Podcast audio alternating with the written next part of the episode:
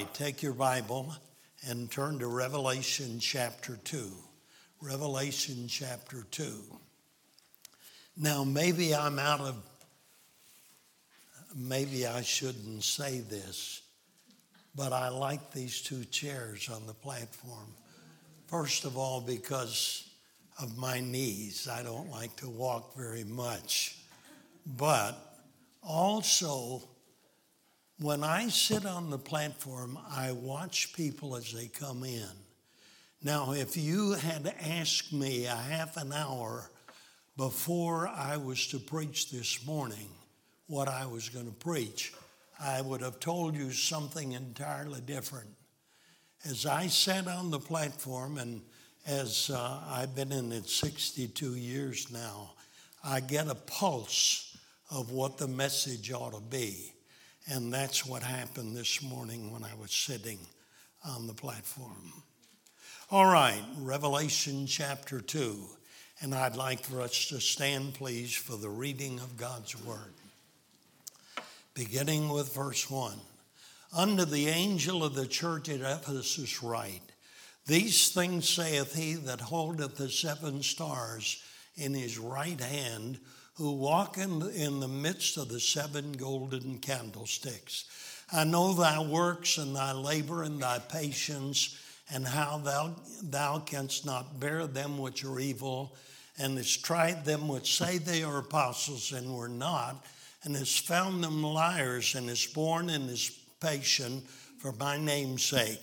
Nevertheless, I have somewhat against thee, because thou hast left thy first love. Remember therefore from whence thou art fallen, and repent and do the first works, or else I will come unto thee quickly, and will remove the candlestick out of its place, except thou repent. Thank you so much. You may be seated. The name Ephesus means desirable. Ephesus was a booming commercial center on the western side of Asia Minor. It had a large artificial harbor which could accommodate the biggest ships in the entire world. The Greeks came and they captured Ephesus, and they dedicated the city to the goddess Diana. They built there the greatest temple in the world. At that time, one of the seven wonders of the world. Uh, to the goddess Diana.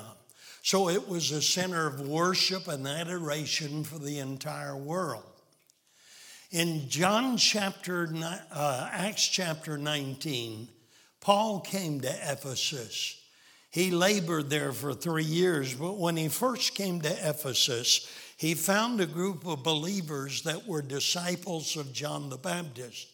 And he said, Have you received the Holy Spirit since you believed?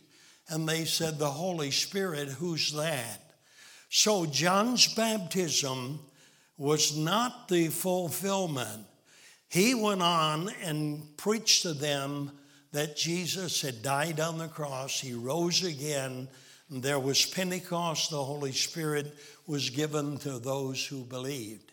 And uh, the disciples of John the Baptist were made disciples of Jesus Christ. Well, uh, he labored for three years after he left. Timothy, we would call him an interim pastor. But after Timothy, uh, John was the pastor for thirty to forty years. He was boiled in hot seething oil by the Emperor Domitian, banished to the Isle of Patmos, where he wrote the book of the Revelation. Now, I want to speak to you tonight on the subject, the desirable church. And I want you to notice with me from our text four things about the desirable church. First of all, verse one, the direction of the church. Now, he writes to the angel. That is really the messenger or the pastor. Now, it's interesting he did not write to the deacons. He did not write to the trustees or the Sunday school teachers. He wrote to the deacon, uh, to the pastor. And the pastor is responsible for the direction of the church. Now, he is in the right hand of God. twenty-one times in the Bible, it says that Jesus is at the right hand of God. Five times in the book of Hebrews. Right hand, that's a place of authority. Now listen to what the Bible says, First Timothy five and verse seventeen. Let the elders that rule well be counted worthy of double honor. The word rule. Hebrews thirteen and verse seven. Remember them that have the rule over you. Hebrews thirteen and verse seventeen. Obey them that have the rule over you. Many years ago, after my wife and I were married, we were members of Emmanuel Baptist Church in Clarksburg, West Virginia. I was still wet behind the ears, just a young evangelist, aspiring an evangelist. And so we were faithful to our local church when we were home. One night when we were home, I got a call from the chairman of the deacons. And he said, Brother Comfort, we'd like to come and talk to you tonight. And I said, well, sure, I'll be home all night, so come and talk to me. And when I hung up the phone, I thought, what in the world have I done that'll merit church discipline? And I had no idea why they had come to see me. And so they came in, we had a, a little chit-chat, uh, just a cordial talk. And all of a sudden, they turned the conversation to my pastor, Don Matheny. And they started criticizing my pastor. So I listened for about fifteen minutes. And then they said, uh, Brother Comfort, what do you think? I said, gentlemen, you're not going to want to hear what I think. I said, when I joined Emmanuel Baptist Church, I submitted myself to the authority of my pastor, Don Matheny. And I said, I want you men to know that I will not entertain your criticizing my pastor. And when you leave, I'm going to call him up and tell him everything you said about him. You see, the pastor is a place of authority. I have preached over sixteen hundred extended revival meetings through these sixty-two years. And I have been with several pastors who like the authority, but they don't want the responsibility. It's a place of responsibility. Uh, they are to protect. Uh, Hebrews thirteen and verse seventeen, for they watch for your soul. Uh, Paul told the Ephesian church, after my departure, grievous wolves will enter in, not sparing the flock. So he warned them. And this church, ladies and gentlemen, was a church that uh, tried the apostles. They would not put up with false teaching. Why? Because they'd been taught properly. We've been taught properly. And it behooves us not to immediately jump into voting for somebody unless God directs us that that's the man who's going to take us to the next level.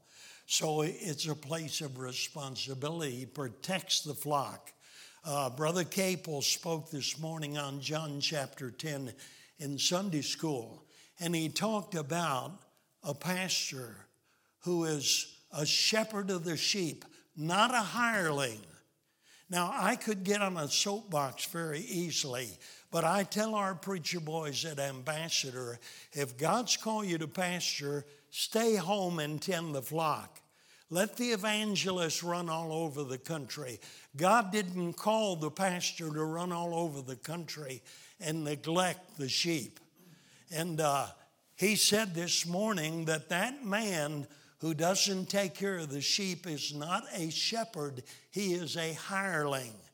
And it bothers me that in some Christian colleges, we have made superstars out of men who preach on Sunday. They leave the church on Monday. They don't come back until Saturday. Hey, I had a preacher tell me that pastored in Shelby for thirty-three years. And a tragic thing that he said. He said, you know, I've been a pastor of my church for thirty-three years in Shelby, but in thirty-three years, my people have never known a pastor. Why? Preach on Sunday, go off and preach all, everywhere around the country and neglect the flock. There has never been a time when the sheep need a shepherd as they do now. It's a place of uh, protection for the pastor and a place to feed the flock of God. Acts twenty twenty-eight, uh, Paul said, feed the flock of God, which is among you, taking the oversight thereof. So it's a place of authority, it's a place of responsibility, and number three, it's a place of exaltation. What does God call the pastors? He calls them stars. D L Moody said, if God calls you to preach, don't stoop to being a king. And that's the truth, folks. The greatest thing in all the world is to be called of God, to be God's man. Daniel twelve and verse three, and they that be wise shall shine as the brightness of the firmament, and they that turn many to righteousness as the stars forever and ever. My wife and I were members of a church in Anderson, Indiana, Grace Baptist Church. And one Sunday night, uh, the kids from college were home. And Don Kant got up and said, I want all you kids from uh, Christian colleges to stand. And we must have had close to twenty, I would imagine. And uh, so he said, now, if you would like to give a testimony as to why you're studying for the ministry, he said, I want you to remain standing. So Jeff Luttrell said, Pastor, I'd like to say a word. And Don told me, we were very close, Don Camp and I, and he said, I thought that Jeff Luttrell was going to stand up and brag about his pastor and how his pastor had challenged him to go in the ministry. But Jeff didn't say that. You know, he said, He said, I'm in the studying for the ministry now because of my parents. He said, my parents love preachers. I've never heard them one time criticize the man of God, our pastor. They support preachers. And I thought if a preacher is such an important person, I want to be one of them. And he said, I'm a pastor, you know, studying to be a pastor because of my parents. Now listen to this. I told Brother Shoemaker about this letter I got from a young man. Uh, he wrote me about four, four or five years ago. He, he graduated from Pensacola. He's in evangelism now. His name is Chase Williams. Have any of you ever heard that name, Chase Williams? Well, God is really using him. But listen to what he said. Hey, Doctor Comfort, this is Chase Williams. I'm eighteen years old. You don't know me, but you have greatly impacted my life. Around forty years ago, you preached a message at Franklin Road Baptist Church about praying for your kids to be in the ministry.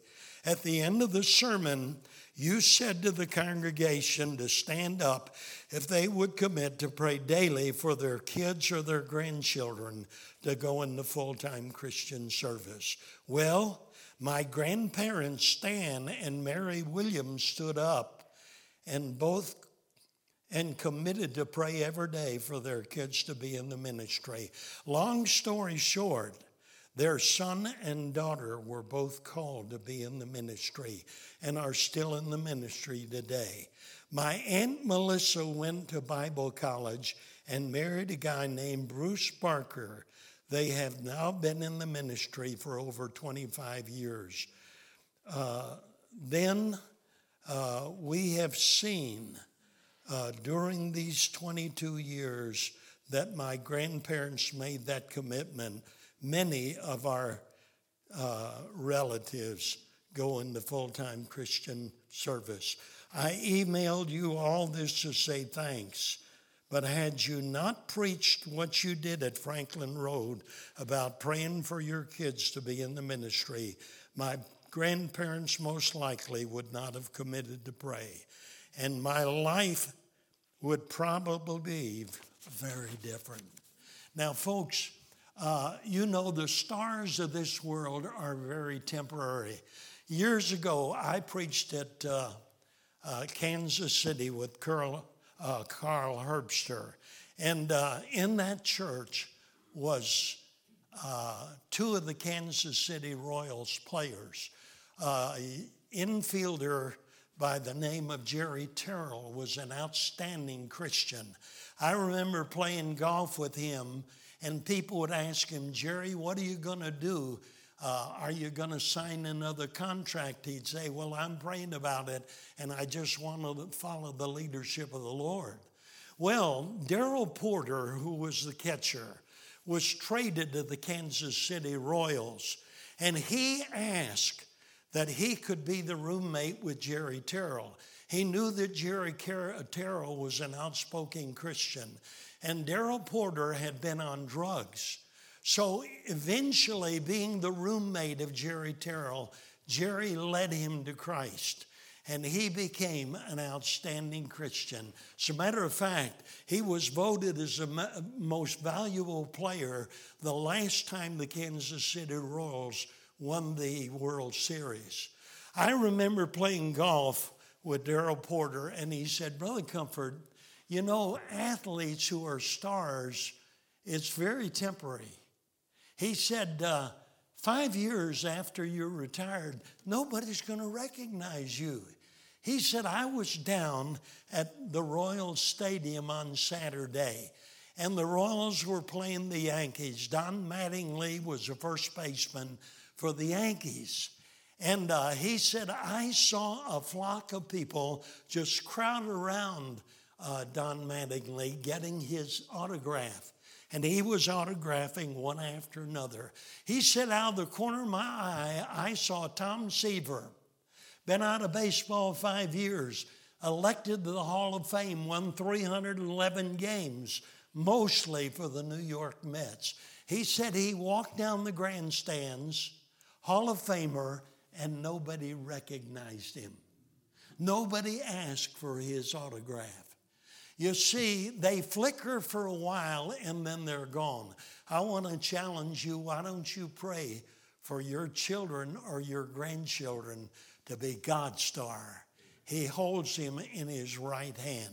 It's a place of authority, a place of responsibility, and a place of exaltation. So number one, we notice the direction of the church. Number two, notice, please, the discernment of the church. In verse two, in verse three, it says they labored. That word means they worked to the point of physical exhaustion. Let me say, no church is a great church because of one man. There has to be people in that church who will labor to the point of physical exhaustion. That's the same word that Jesus used in John chapter four and verse thirty-eight. He told his disciples, I sent you to reap, whereon ye bestowed no labor. Other men labored, and ye are entered into their labors. So he said, I sent you to work to the point of physical exhaustion, but you haven't even tried. E C Haskell was a dentist and a member of Highland Park Baptist Church in Chattanooga, Tennessee. He had a dentist office in town, and one night in a service like this, E C Haskell got under conviction about soul winning. And he said to the Lord, he said, Lord, I keep my dentist office open six days a week to make money for me. He said, I am promising you that I'm going to close my office down one day every week and spend it in soul winning. And he did. You know what happened, folks? In one year's time, he brought two hundred people down the aisles of Highland Park Baptist Church that he personally had led to Christ. Their discernment, a church that labored. And they would not p- permit uh, sin going on in that local church. They would not bear them which are evil. First Peter four seventeen. The time has come when judgment must begin at the house of God.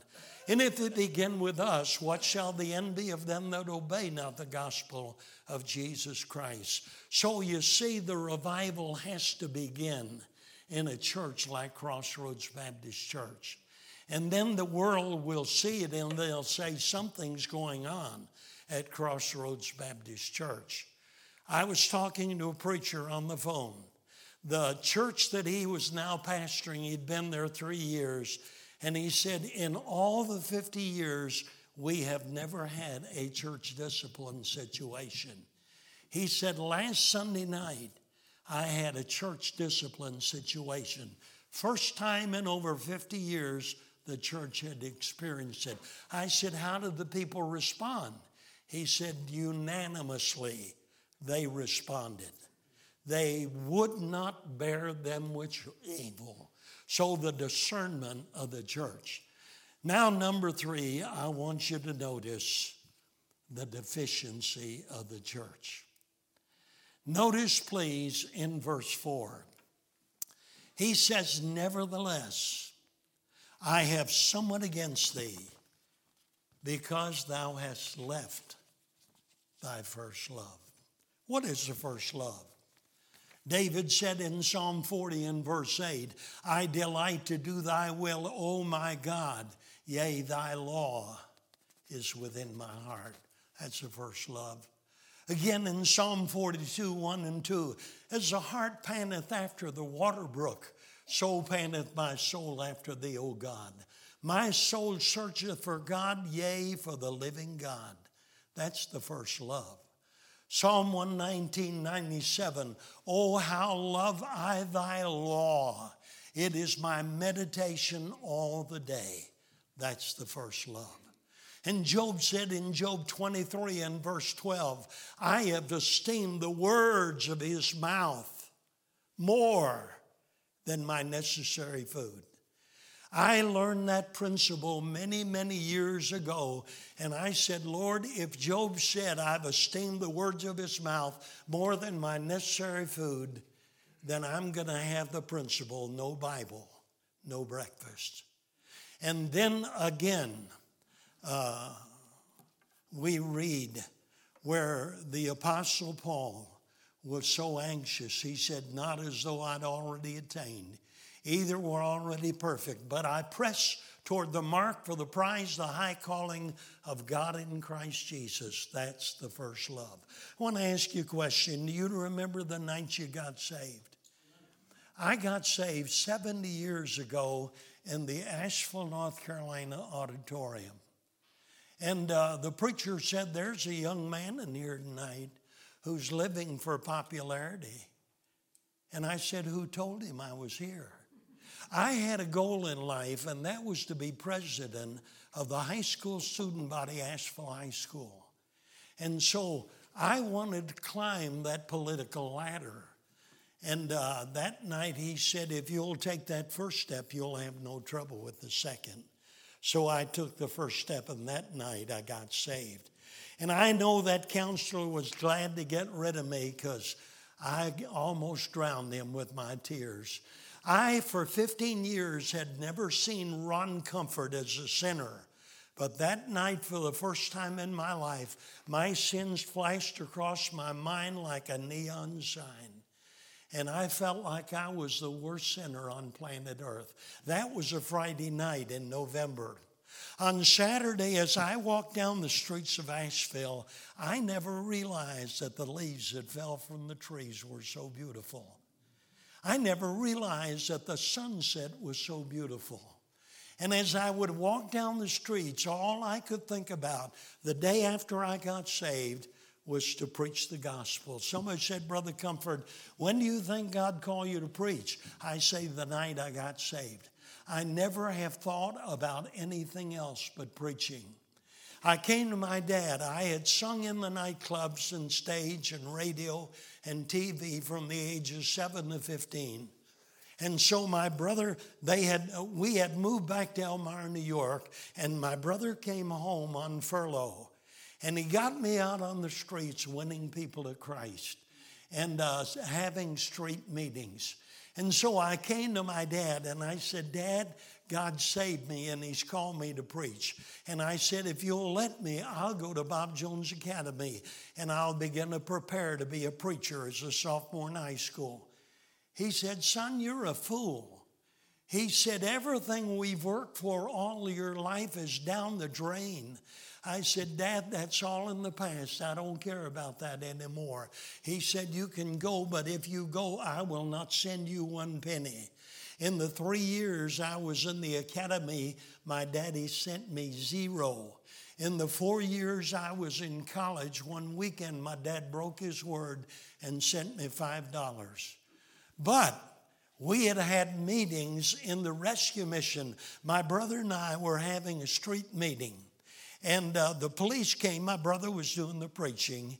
And the policeman stopped us. And so right away, he said, you boys can't do this. You've got to have a permit in order to do this. Across the street was the Elmira Rescue Mission. Al Shaw was the superintendent. So he saw our plight. He came over to my brother and he said, uh, fellas, he said, I've heard you preaching. He said, I like it. He said, I was a no-good drunk. And I was saved by the kind of preaching that you've been doing on this street corner. He said, whereas the police will not let you preach on the street corner, you can preach over here in the rescue mission. He said, now, Billy, I want you to preach three weeks every night for three weeks. Ronnie, you do the singing. At the end of three weeks, Al Shaw called me to the platform. He said, Ronnie, he said, you're my Timothy, you're my son in the faith. He said the offerings for the three weeks have been one hundred fifty dollars. At that time, it was seven hundred five dollars for a year, room, board, and tuition at Bob Jones. He said, your name's on this check, and I want you to go enroll. And I remember as a sophomore in high school sitting in chapel and seeing that older gentleman, Doctor Bob Jones Senior, traipse across that platform. He paid no attention to the clock. As a matter of fact, he would always put his Bible over the clock so he couldn't see it. And uh, that old man put some fire in my bones that's never gone out. And you know what my attitude was? I don't care about designer clothing. I don't care about automobiles and brick homes. I want to preach the gospel, live or die. I want to preach the gospel. In those days, my heart was so tender. I don't care what the preacher preached about. My hand would go up at the invitation, preacher, pray for me. I need your prayers. If he'd have said, there's a young man in here that's drinking too much Kool-Aid, man, I'd have been at the altar because I was so sensitive. And when somebody come and gets saved, it's just like getting saved all over again to me. My New Testament became my constant companion. On the way to school in the morning on the bus, I was reading my testament. When I went to study hall while the kids were goofing off, I was reading my New Testament. When I went to basketball practice, and I sat on the bench, my testament was in my hand. When I was on the floor, it was on the bench waiting for me to get back. My first Easter after I was saved, I read twenty-eight chapters of Matthew in one sitting. I would come home from basketball practice and sit on the porch swinging and reading my Bible. And my stepmother would say, Ronnie, supper's ready. I'd say, Mom, can I finish this chapter? I'm almost through with this chapter. And you know, the only thing that was important to me was serving God in those days. But I'm honest with you. Many times I've had to say, Ron, have you left your first love? I want to ask you, Have you left your first love? Now I want to give you a checklist for determining whether or not you've left your first love. Uh, take the flyleaf of your Bible, open it up to a blank page, and I'm going to give you nine things that you can discern whether or not you've left your first love. When a person, just put this checklist for leaving your first love. Number one, when a person leaves his first love, there'll be a neglect of God's word. Somebody came to me this morning after the service and said, Brother Comfort, I've been neglecting my Bible. She said, I was reared in a Roman Catholic church, and they said that nobody could read the Bible interpreted except the priest. I was told that too growing up in the Catholic Church. But when you leave your first love, you'll neglect the Bible. Number two, there'll be little desire for sacred prayer. Number three, there'll be a growing fondness for worldly pleasures and material things. Number four, there'll be a spiritual satisfaction where you're residing. I never will forget the first time I preached at Highland Park Baptist Church. Doctor Robertson had been in the hospital. He had a vocal problem, so he hadn't preached for some time. And I preached on a Wednesday night, and as I was preaching and traipsing the platform, I looked at Doctor Robertson, and he was writing something down. And I thought, well, he's getting ready for his sermon on Sunday morning. Every time I would preach at Highland Park, Doctor Robertson would take notes on everything I said. And uh, you know, when he had an evangelist in, he would say this. He'd say, listen, I'm having this evangelist in, but I'll let you in on a secret. I'm not only having him for your benefit, I'm having it for my benefit too. I need this. And God help us when we get to the place, and you college students, beware. When you go to chapel and you think, I've heard it all, then you've left your first love. Spiritual satisfaction with the plateau on which you're residing.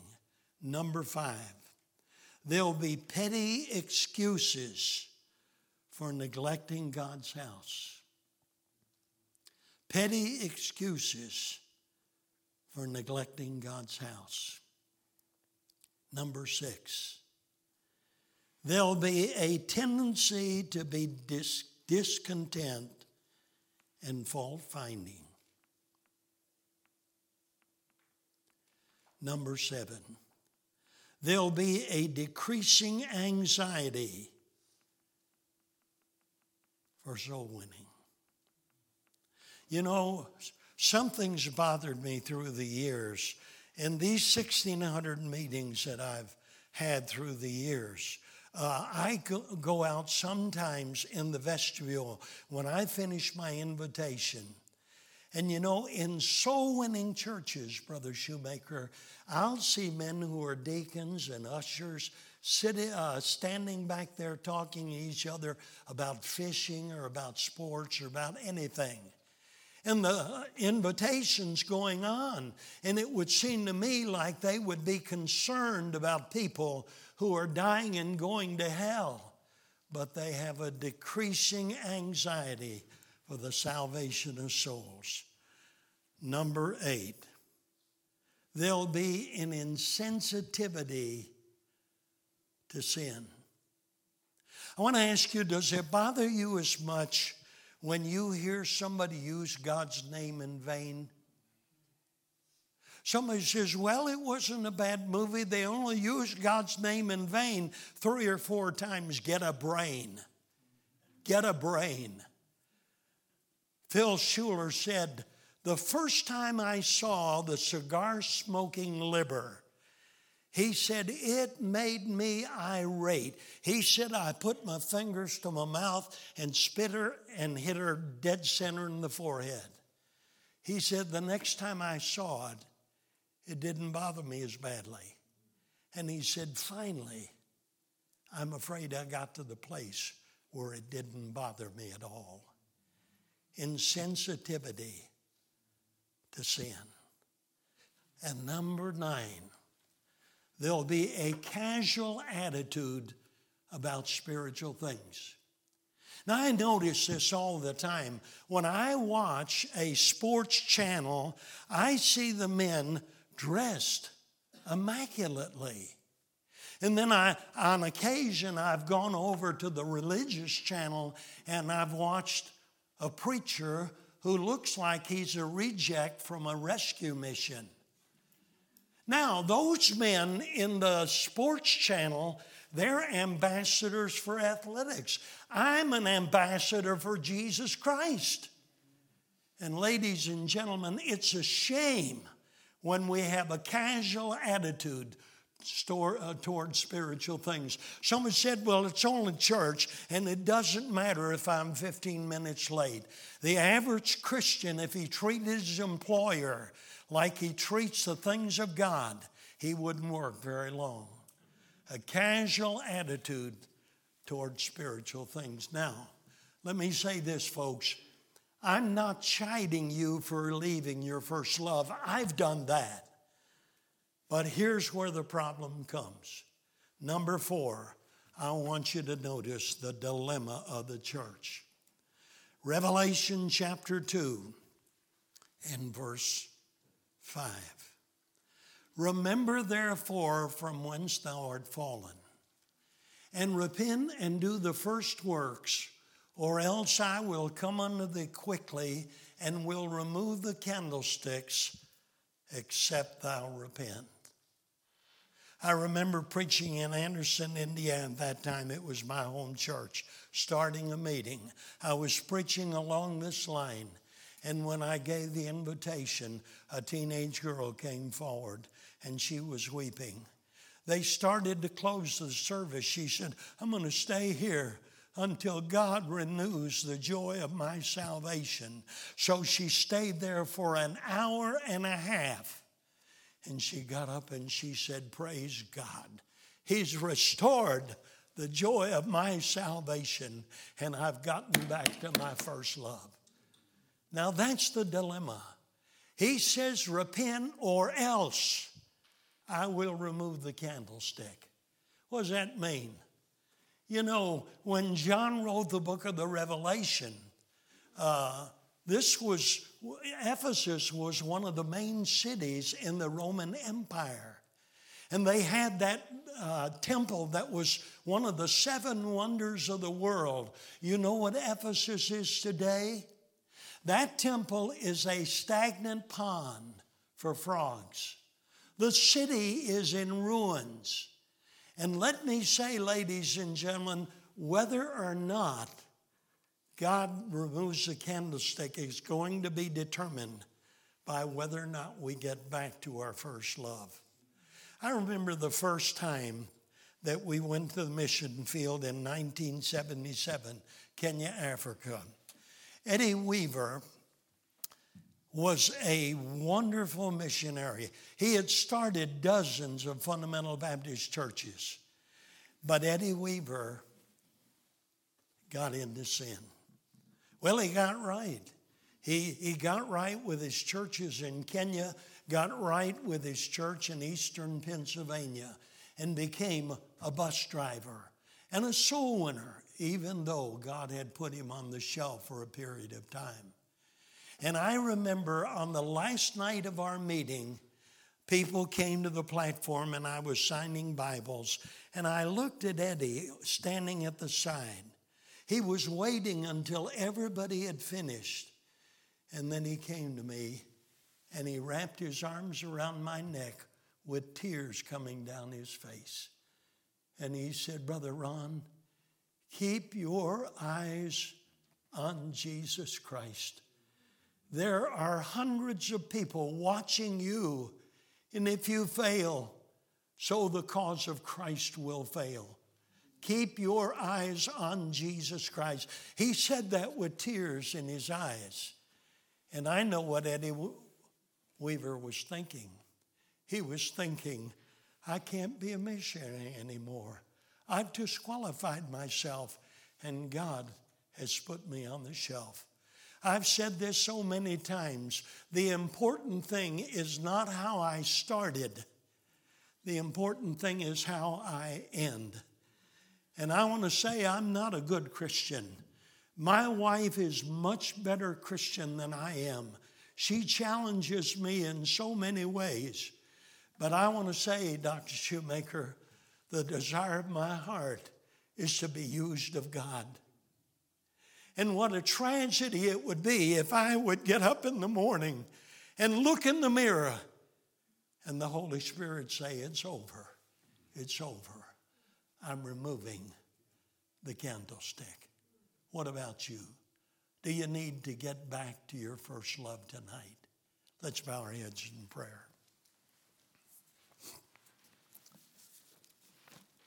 As the pianist plays tonight, have thine own way, Lord.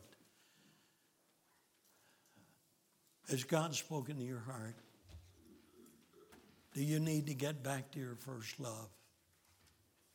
If you do, when we stand to sing, why don't you come and just talk to the Lord about whatever He's spoken to you about. Father, this is a somber message tonight.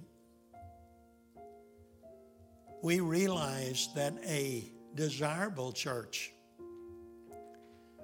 can become a deficient church.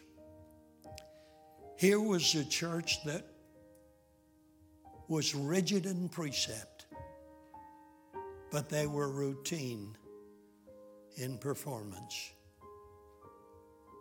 They had the right doctrine, but the wrong devotion. And Lord, I pray that the time will never come when you remove the candlestick from Crossroads Baptist Church. Help us to realize that the future of this country does not depend upon who's in the White House or who's in the Congress, but it depends on whether or not we who are Christians get back to our first love. Help us, dear God, to just obey you. In Jesus' name.